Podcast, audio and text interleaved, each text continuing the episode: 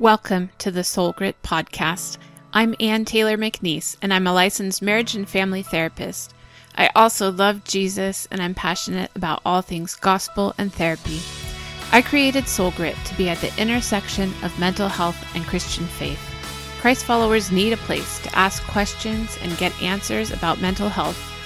Join me as we dive into real stories and real questions from people who want to honor God with their hearts, souls, and minds.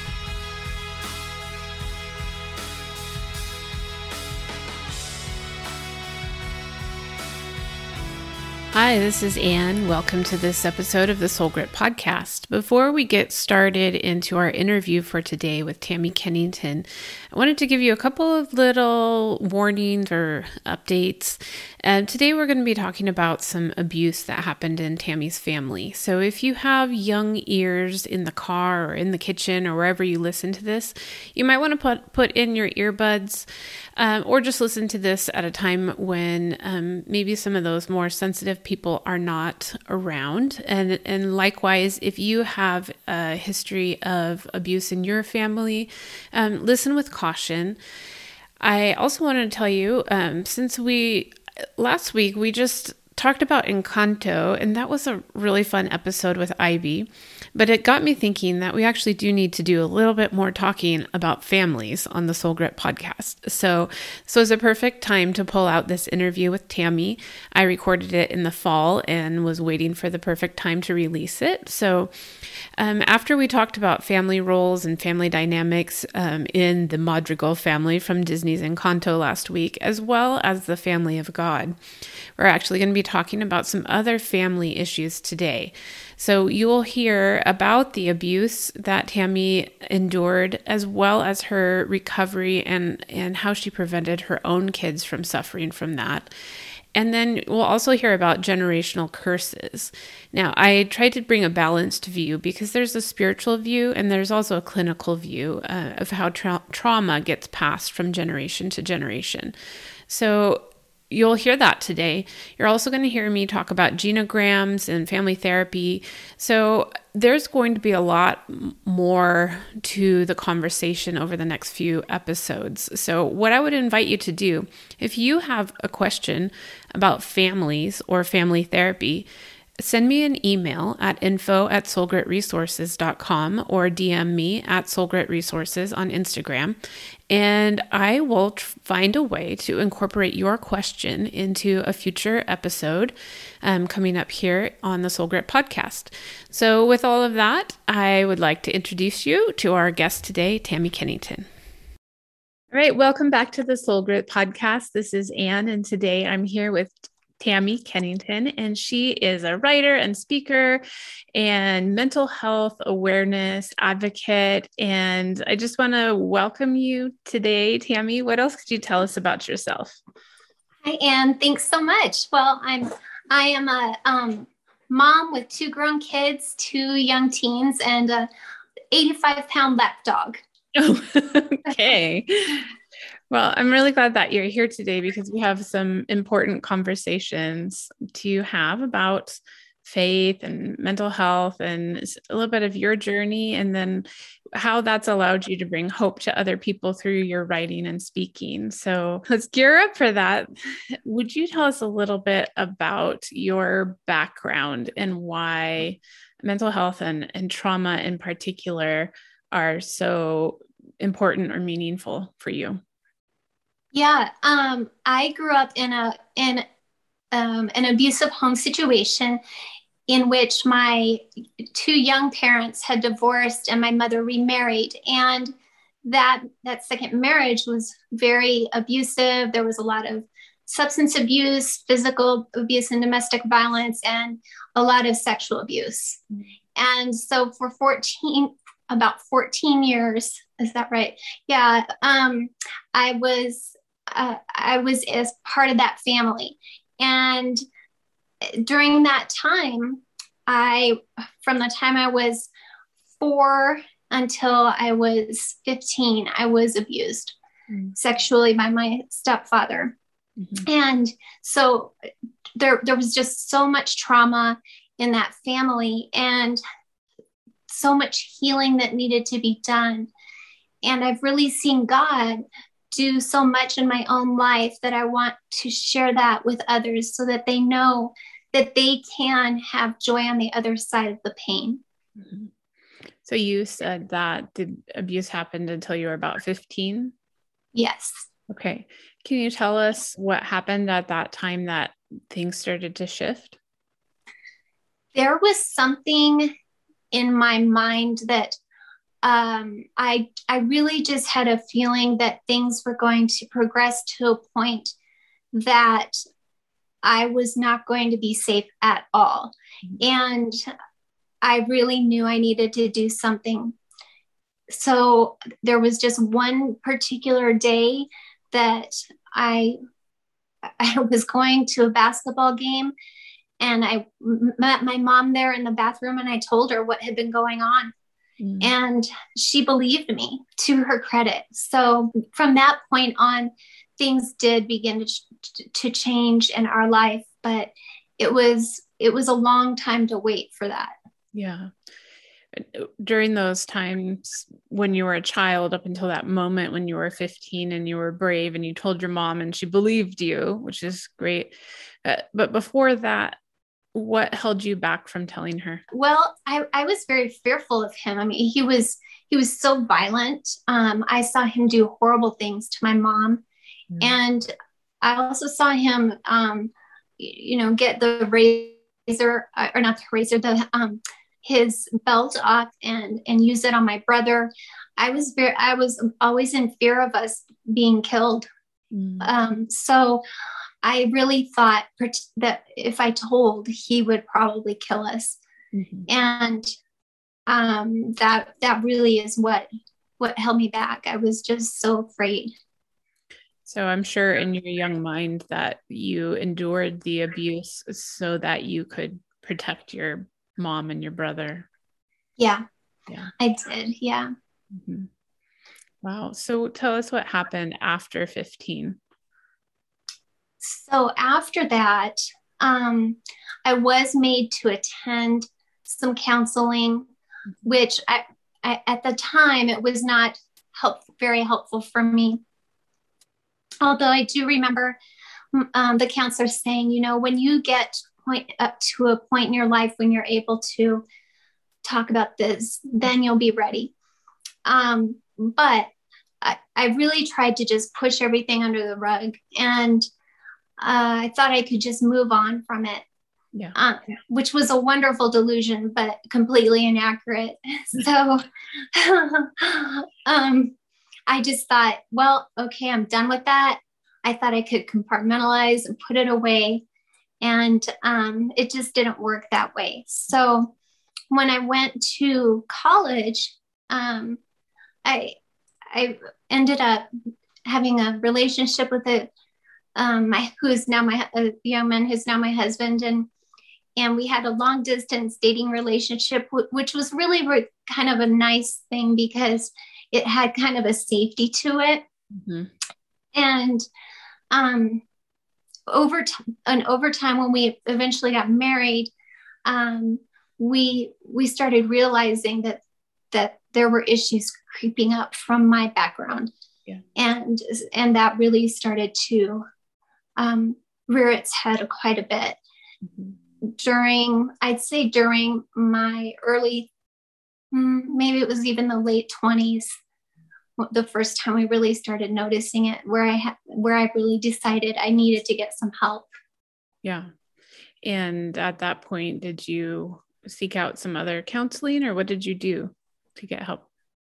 I did. And I have always been a really reluctant person to seek out help. So I really did it at my husband's great encouragement. Yeah. But I did. I saw a woman who was a really kind counselor, and we really just did some basic talk therapy.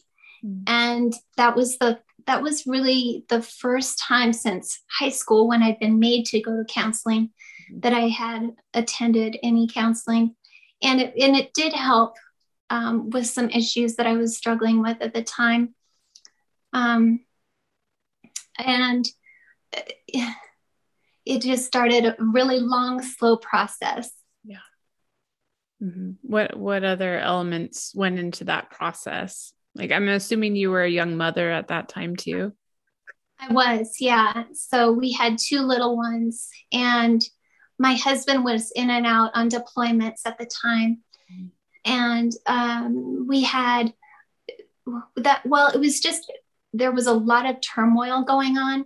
Mm-hmm. And so I saw her for quite a while. It must've been at least a year, maybe it was longer.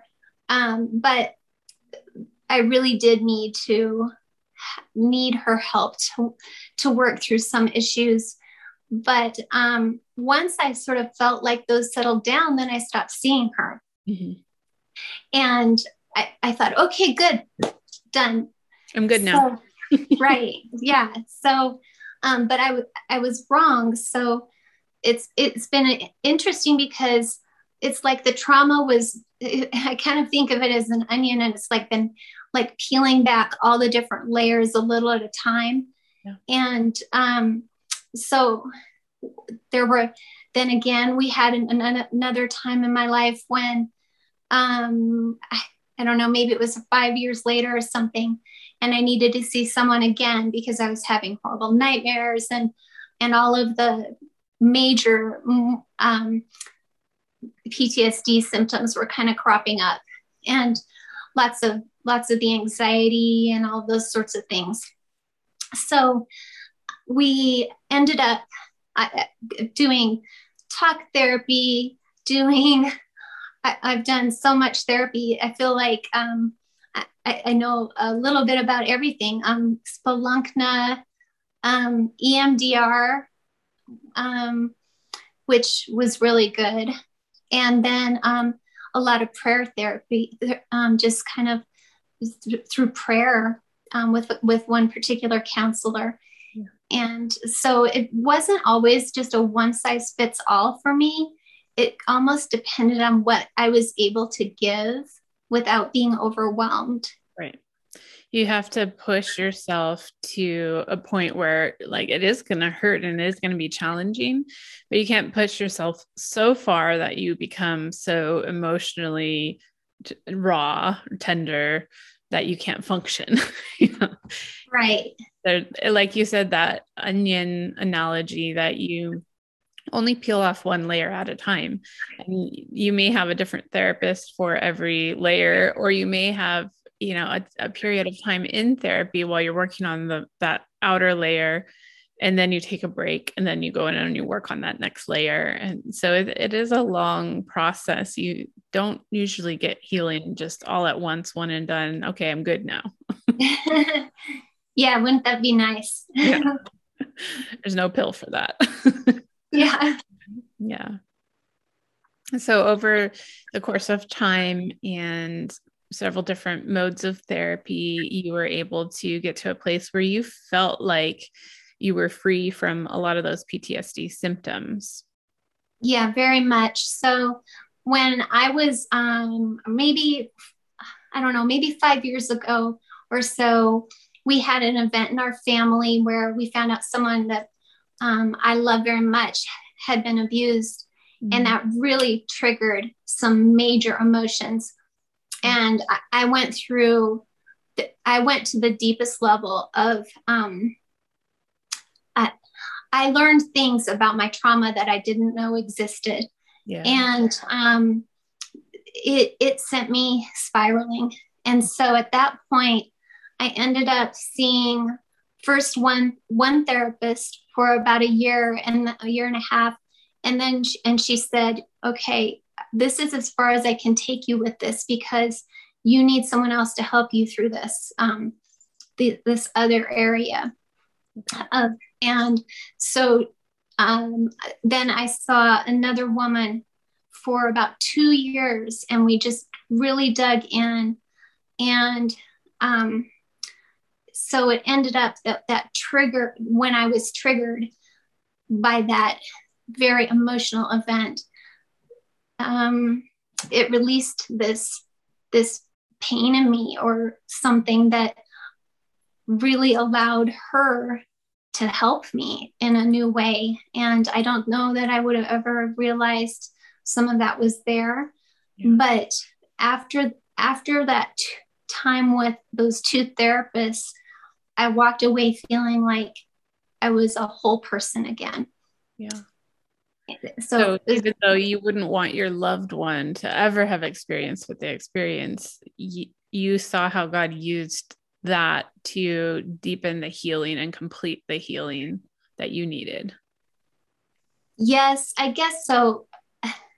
It's still really hard for me because it is one of the great questions why someone I would love would have to go through that. Yeah. And it rocked my faith. I really had to decide whether I was going to keep following Christ at that point. And it was the first time I ever admitted I had been angry at him. Yeah. Which I think a lot of people struggle with, mm-hmm. In their therapy, and find that, well, you don't think you should be angry at God, mm-hmm. but we're emotional people and God knows every emotion we have anyway. So I might as well have admitted it. Yeah. So in any case, I would never want that to happen to this person that I love. It's one of the greatest regrets of my life, but I do know that God was able to use it somehow in my life. If that makes sense. Because when we're in the pain or we're in the trauma is currently happening, or we've just discovered that it happened, it doesn't feel like that could ever be good. And even now, it probably doesn't feel like that was good. But after you've worked through some of it, you can see, even though God did not want that evil thing to happen, that he still uses it. Right. Yeah, I think he will use even the worst circumstances to make something good come out of them if we really allow him to. Yeah. And I think that's where we need to grow, at least I do, where I need to continue to grow and trust him. Mm-hmm. Yeah, that's hard. So then after you came through these different layers of trauma healing, when did you start helping other people find hope? That's a good question. I blogged for a long time, but it was more a blog of release. And just after, I don't know, somewhere along the way, after I found this healing, I just realized that God wants me to share my story, and it's not because I'm a dynamic person or because I'm charismatic. I'm a pretty quiet person, but because he has done an amazing thing in my life. And I know how desperate people feel. I mean, I know how the idea of just stopping your life at points is so much a temptation, that, or you just want to give up, or you feel like he doesn't see you. So somewhere along the way, I just knew God wanted me to tell people that he's got them, and to keep, the eternity in perspective and have hope, because he's there for us. And so it just kind of shifted somewhere along the way. I'm not sure exactly when. Mm-hmm. Yeah. I think probably a lot of people are drawn just to your gentleness about it and the courage that you've shown through the process. Well, thank you. I think that is, I'm very grateful, because I've had a lot of support from my husband and some other really important people in my life, my family. And so I'm very grateful that God has given them to me. Yeah. Well, now that we know a little bit about your background and how God's worked through some of those things, I'd like you to talk a little bit about the idea of generational transmission or generational curses, to use more of the Christianese word. Give us a little background or a little synopsis of what is a generational curse. So a generational curse is a type of agreement almost between a person and the enemy. And in my situation, my family was very much involved in the Masons and Eastern Star. And that is unfortunately a very pagan sort of cult. Mm-hmm. And Eastern Star in particular does a lot of blending of hymns and Bible names and things like that with the things that they're doing. And they take a lot of vows. And so they memorize these vows from these books and they recite them. And my family did that for a number of generations. I'm not even sure how many generations back, but at least to my great-grandfather.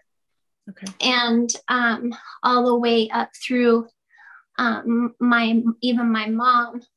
So there were a lot of these vows taken. And when we give the enemy, when we make a vow to the enemy, it kind of makes a legal agreement with him and gives him access into a family line.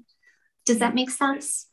Yeah. So this is kind of like a spiritual thing that's happening behind the scenes while you're having different sort of like external actions, like committing yourself to being part of this group was what happened in your family. Yes, exactly. What type of family life or family behaviors did you see due to the involvement with those groups? Well, it's really interesting. I've done a lot of reading and research about it. And a lot of families who were involved in Masons have a lot of issues there with things like sexual abuse or apathy. Towards the Lord. There might be issues with different birth defects and it's a whole range of things, different kinds of breathing problems, because in Masons there are different levels of of involvement. Yep. And so the further you go into the Masons or Eastern Star, the more serious the vows are. Okay. And so it really depends how involved that person is in that system. But, in any case, though, so other kinds of curses though, or that a person might struggle with maybe would be if they were involved in drugs at some point or different things like that, because that also is just kind of an entry point for Satan to have some sort of spiritual agreement. And those really just need to be broken in a family line, because if they're not broken through a strong type of prayer, then speaking specifically over those vows, then the enemy still thinks he has legal right into that family line. Mm-hmm. So in my family situation, for example, the abuse was rampant. And there were, it wasn't within our family. So as far as it wasn't anyone who was actual blood family. So it's just really odd. So you were seeing the consequence of the previous generations in your family, even though you weren't participating in some of those cultic activities. Yes. Yeah. Yeah, definitely. And I have seen those things have repercussions in my own family's life. And when I realized what was going on, I was working at a church as a preschool director, and they said, "Oh, I think we know what's going on here," and we did some great prayer over it, and I really feel like that really released a lot of what the enemy's strongholds were. But I think it's something that, you know, I know people say, well, that's Old Testament. Yes, but it doesn't mean that it still doesn't exist. Yes. So the things that we say have power. There's power in our vows and our words and our promises. So I just think it's I saw it play out quite a bit in our family. Yeah.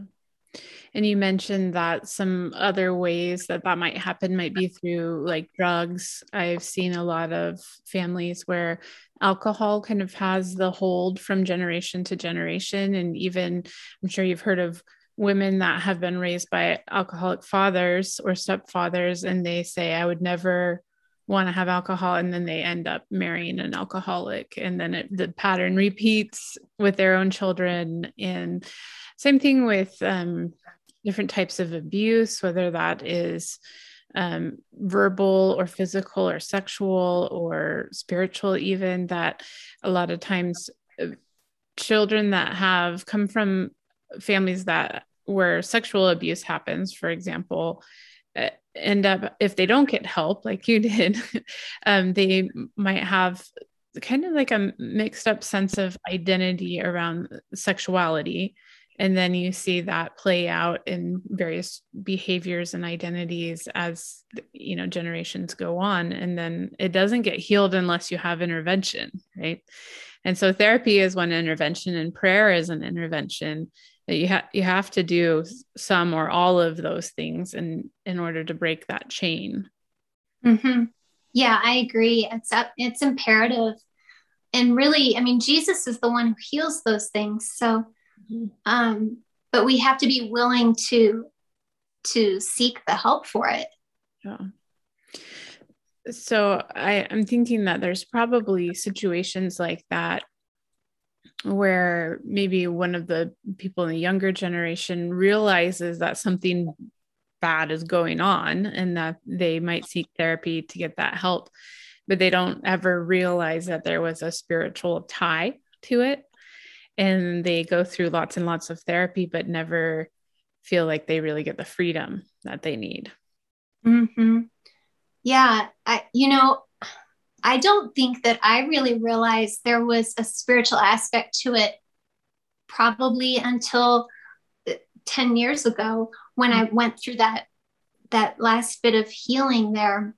Maybe it was 7 years ago, but I mean, I really didn't understand. So I think there might be, even as Christians, we have a little lack of understanding that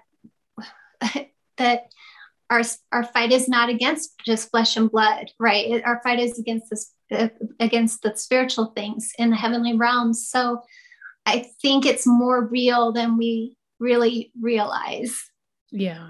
Yeah. And depending on what your faith background is or the tradition that you've been a part of, then praying in that way might seem a little bit scary or a little bit cuckoo or, you know, and so that is also an obstacle that people might face in that. Mm-hmm.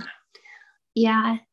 It was definitely out of my comfort zone. I was raised, I wasn't raised in a Christian home, as you might've guessed, but I did start going to church when I was in junior high. And from that time on, everything was very, very, kind of straight-laced evangelical. So it was a little out of my comfort zone, but there is power in it. So I feel very blessed to have had that opportunity.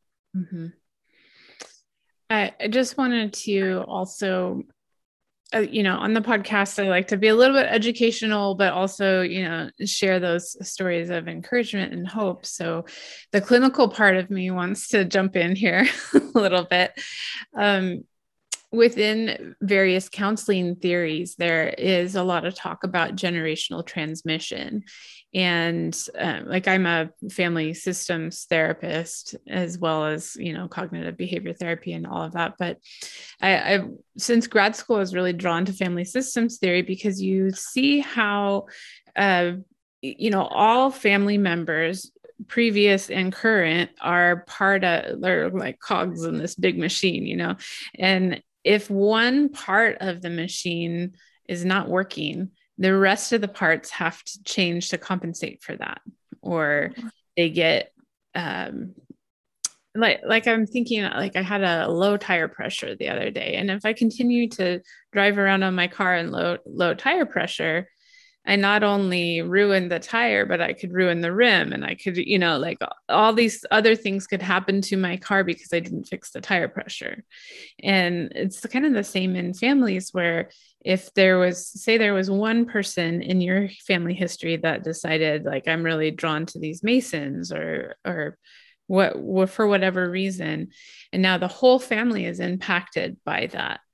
And so one of the ways that we kind of search that out and figure it out is by drawing a genogram.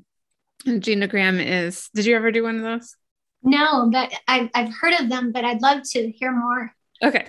Well, it's basically like a very technical looking family tree. So you will draw yourself and your children, your siblings, your parents, and then usually most people don't know too much about their families beyond their grandparents.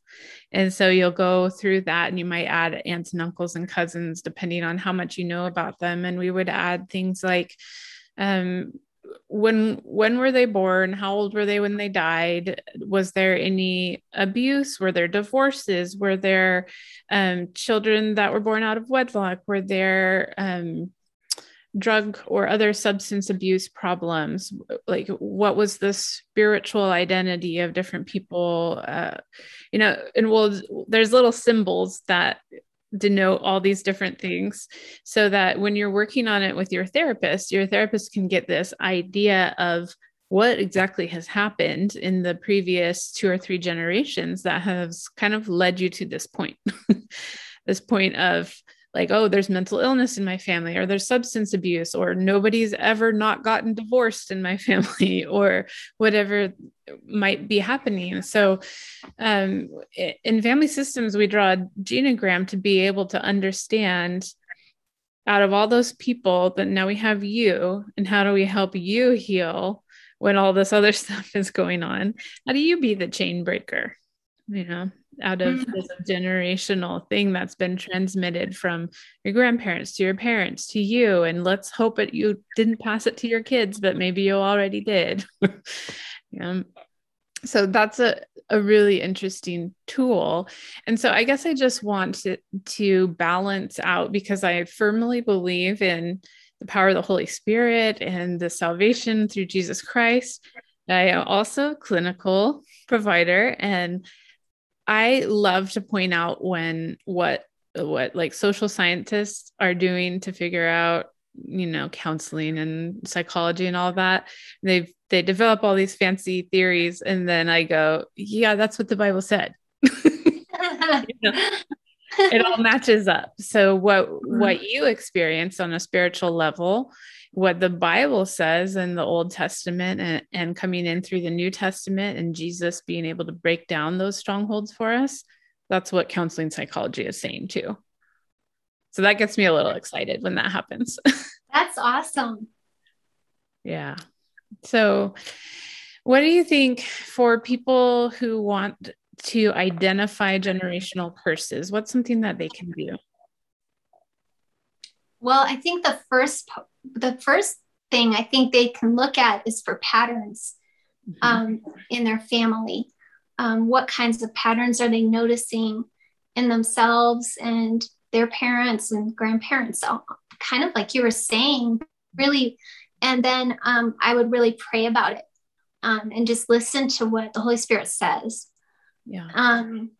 And then if they're aware of something very obvious, like substance abuse or, sex, a lot of sex outside of marriage issues or things like that, then they can seek somebody to pray with, whether it's a pastor or a counselor or, if they have Masons in the family, then there are actual groups of people who are trained to pray over that. So I think that those are places to start. What do you think? Yeah, I would agree. I just wanted to see if there was something you knew about that I didn't know about, is there a ministry that does this, or how do you find somebody like that can help you through this? There is, for the Masons ministry. I can't remember the name offhand, but they actually do help just specifically for people whose families have been involved in the Masons. Wow. And but if you look for people who, some counselors, for example, really specialize in prayer or deliverance prayer as part of their counseling ministry, that can be really helpful. Mm-hmm. And I did that with my last counselor, and it was very helpful. So, yeah.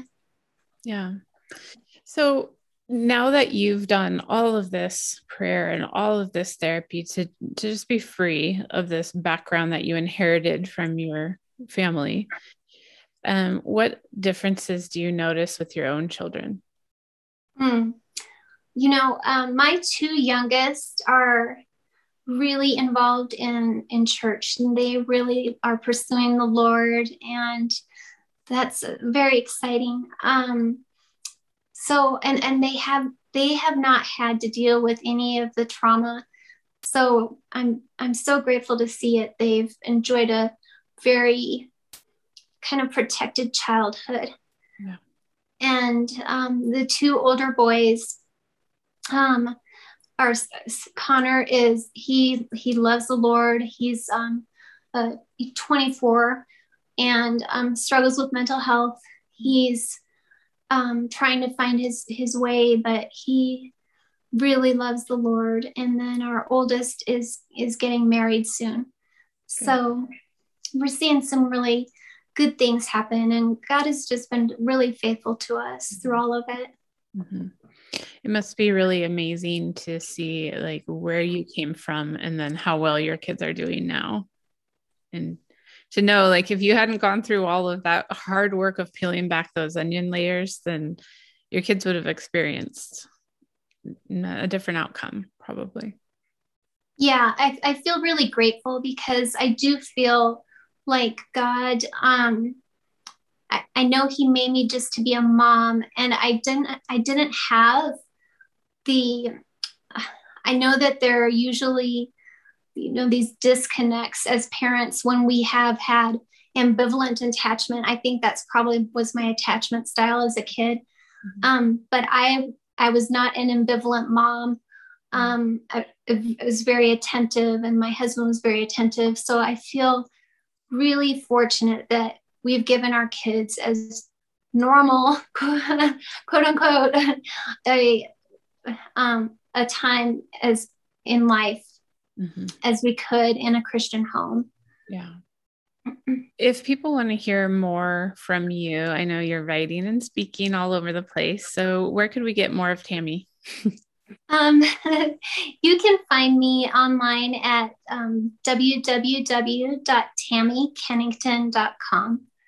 Or you can connect with me on Instagram. I'm there too. Is it at Tammy Kennington?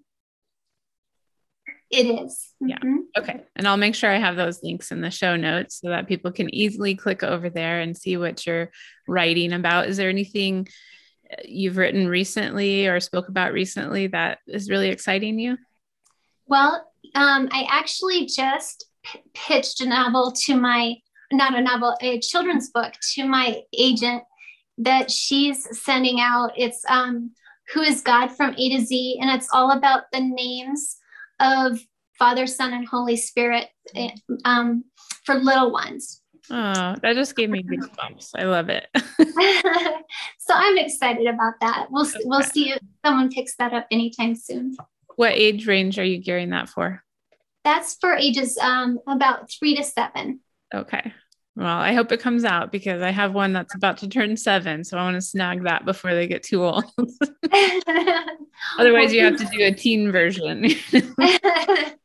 Yeah, that would be a lot different. Yeah, it would, right? Oh, I love that. Well, I always wrap up interviews with the question, what are you doing for soul care? So my soul care, I have been thinking about this, and you know, it's probably similar to what a lot of your listeners do, but especially in the last year and a half, I really have just been so hungry for the word and just for being in prayer and just having my time with God. And so I just have to absolutely spend my time in the morning with him. And so I get in my rocking chair and by the window and look out and I can see the mountains, and I just sit there and I pray and I listen to worship music and then read the word. And that is just, that feeds my soul. Good. I love it. Well, are there any particular resources that you like to use during that time, or is it straight Bible? I do. I like to delve into the language. So I like to visit BibleHub.com a lot. Okay. And check out the commentaries in the Strong's Greek. And I get a little excited by words. So yeah. You get more meaning when you read it in the original language. Of course, I'm assuming you're not fluent in Greek, but like you can definitely not. You can go when there's an interesting word, you can go and you can see just how full and deep the meaning of the scripture is through that. Yeah. Yeah. I can't speak a word of Greek, but well, even, you know, I don't know if you use the Bible app, the YouVersion app, but I use that, and you can highlight a verse and then you can click the compare button and then it will show you the verse in different translations. But I also include a Spanish translation on there because I have a little bit of a Spanish background. I'm not fluent, but when I read it in both, like I'll read it in King James and I'll read it in the Passion, like something like really set apart in English. And then I'll read it also in a Spanish translation. Then I'll go, oh, and I'll get a little bit more of that fullness of knowledge. Just if it's part of meditating on just those small little sections of scripture. Yeah, that's wonderful. I'll have to try that. Yeah. Do you have any other languages? Well, a little bit of Spanish and that's about it. Okay. Yeah. Try it, or at least try different English translations, because that helps you. I'm sure you already do that too. I do. I do love the different versions. I've been really enjoying the amplified version lately. Good. How fun. Well, I love talking about Bible too, so I'll try not to get derailed here because we're wrapping up, but I just want to again express my appreciation for you just sharing vulnerably about your family background and the hard work that you've done to just get freedom and be able to pass that on to not only your children, but people who hear you speak or read your writing. And just thank you for what you're doing. Well, thanks, Ann. Thanks for having me. The Soul Grit Podcast is a production of Soul Grit Resources. You can find more at soulgritresources.com or on the socials at Soul Grit Resources. You can email me at info@soulgritresources.com.